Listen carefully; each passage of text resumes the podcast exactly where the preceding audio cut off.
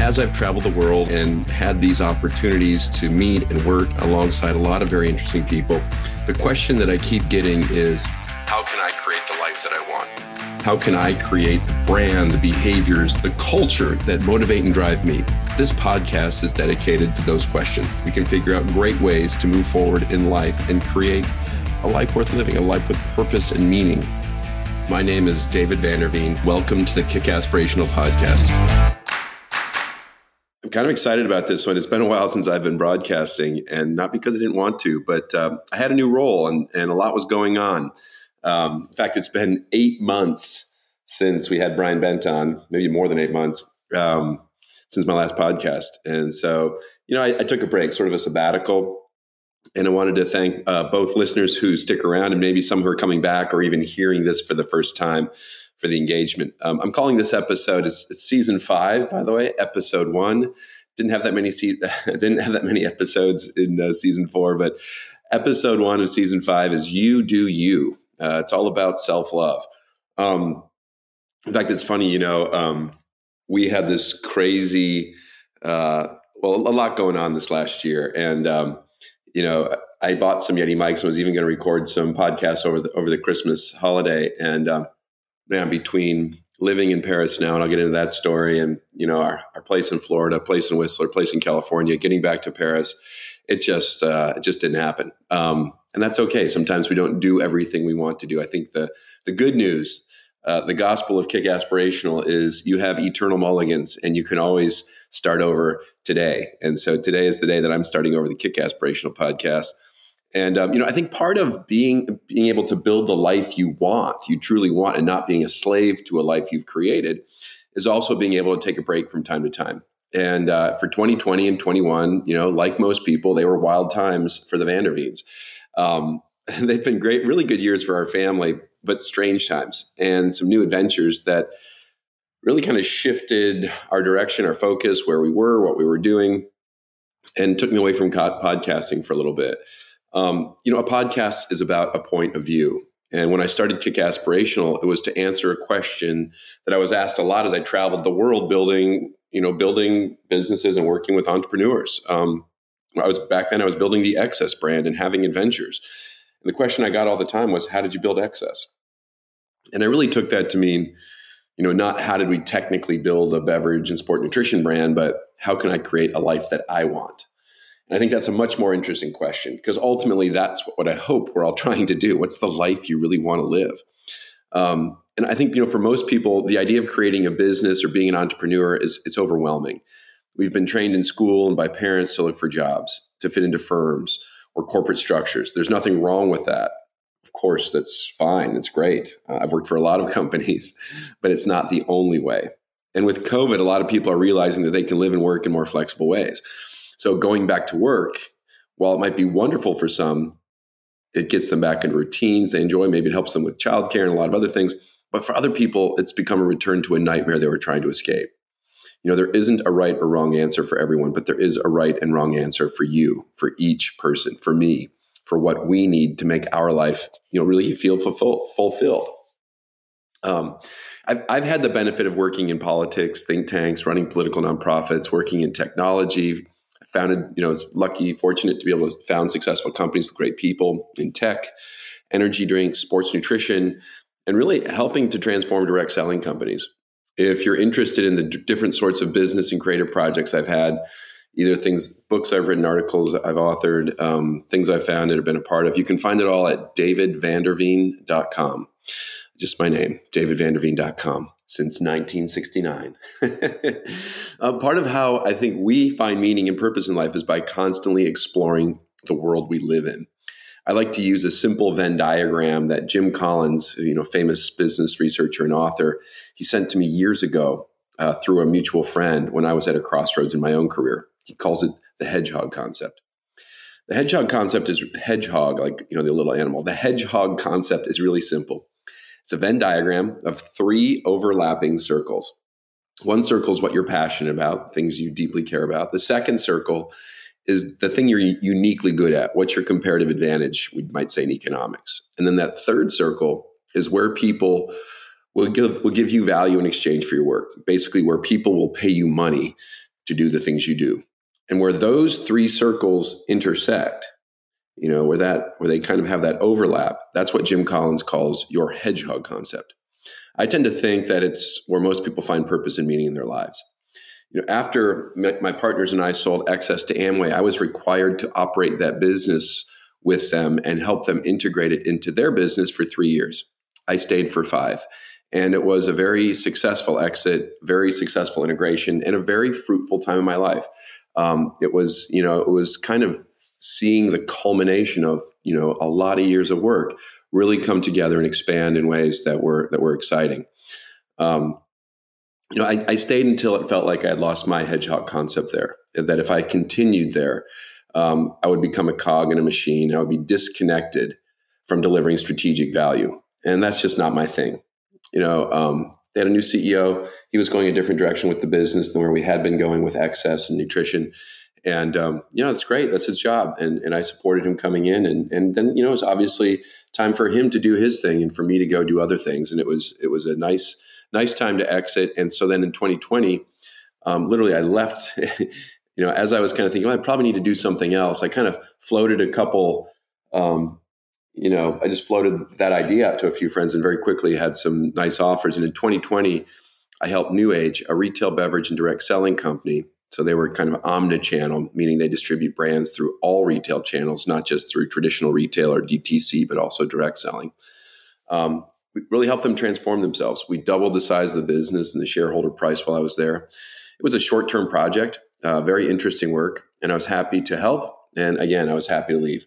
You know, I think part of um, you know the joy of success is you also sort of know what success smells tastes and looks like and even though you may be having financial success or you may be doing things that have great metrics if you're not being fulfilled um, as my friend glenn rogers told me he was working with me there helping them as well. He said to me you know this isn't fun anymore. And that's kind of a good bellwether for me. If it's not fun if i'm not enjoying it if i don't find deep enjoyment in the work it's probably time to find something else, even not do anything, which sounds better and better some days. But during 2020, I'd met Mark Pentecost and his family, his wife Cindy, the daughters Cami and Kinsey, and their son Kyler. It's a, it's a family that owns a business that Mark created called It Works. Um, and he started that about the same time that, that, uh, that my partners and I started XS. He and his family have deep values uh, that they live through their faith, political participation, and expression in their business. They're also a lot of fun. They love adventure. They aren't afraid to take a risk, and they've thrived through the trials of life. From from my point of view, we we all bonded pretty quickly. Um, you know, it's funny because it never means it's perfect, but you know, you, you when you meet people that feel like family, um, you know, you're like, okay, well, we might have some parts of the journey that aren't always fun, but man, this, these are people I want to be on that journey with. Uh, because they're just people that are that are fun to be with, fun to be around, and and that are you know that I enjoy. Um, and in, um, you know, in, in 2021, Mark asked me to work with uh, Kinsey, who was then running the non-US business, um, to partner with her and work with her and and and work together. She's now on our board. I'm now the president, and she's also effectively our CMO at It Works globally. So it's just it's been an amazing, uh, fun journey to work with Kinsey. We got to get her on this podcast, uh, but she's just been um, a ton of fun, and we've we've really had some some I think some important and, and strategic opportunities together that we've been developing. Um, but this spring, my wife Sarah and I bought a home in Florida to be near my work with It Works. They're based in uh, Palmetto, which is sort of near Bradenton or Tampa. And um, we changed our residency from California in August. We started living in Europe to be closer to the business, um, business which operates out of Dublin for the non-US business and has many busy markets throughout Europe, Canada, Mexico, Japan, and you know Oceania, Australia, New Zealand. In September, Kinsey moved back to Florida to lead the global marketing of It Works and, of course, be on our board. She took her Irish husband, Connor, with her. Connor is a he's a fellow Defender 110 fan. I love Defender 110s, those off-road safari vehicles. Um, I own two now. One I bought from Connor in Ireland, and one Connor's helping me rebuild in Florida. Um, and you know, and, and that's when effectively I, I, became the president of ItWorks International, and uh, still waiting for Ireland to give me my live work visa. But we're, you know, we're we're um, in in Europe a lot right now, in Paris and in uh, Ireland occasionally, um, working with teams, meeting with distributors, and having a blast. So to put things in perspective, since February. I've started working in a new company, changed jobs from a USA role to a global role in Europe, moved from California to Florida, and then to a gypsy existence in Europe. We've been a little busy. Podcasting took a back seat. But now that life is getting a bit more organized, I thought it might be good to get back into this medium, you know, start talking again about creating the life we want rather than the life that someone else offers us. And most importantly, how do we live deliberately? You know, one of the highlights for Sarah and me right now is that we're spending a fair bit of time living in Paris. We aren't French residents, we're tourists, but we get to be in the city of lights a lot. Our son Willem is 24. He's lived in Paris for more than four years. Um, now he's living and working between a startup in the art industry in Paris and a master's degree in art at Leiden University in the Netherlands. Sarah had wanted to live in Paris since she was a student and au pair, sort of a nanny for a French family back in the early 1990s. We had actually planned to elope uh, to Saint Sulpice back in 1993. But when we did get married, it wasn't in France due to the cost and minimum requirement to live in country for 30 days. But we have traveled to France often for the last 20 years or so, and we were excited to get back. Being able to spend more time in Paris, see our son often, and enhance our French language skills, uh, Sarah more than moi, is a big is a big get for my wife. Um, we've been together for roughly 30 years, and she said it's like we're doing in our 50s what I dreamed about doing in our 20s. As our friend Rob said to her, this was a long play. Uh, you know, she's written this down, and this has been on her kind of dream board for for decades.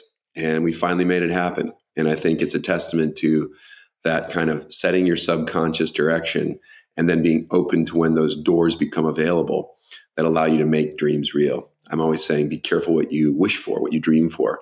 You might actually get it. But I'm enjoying it too. Um, Paris oozes culture, it drips from the city's pores.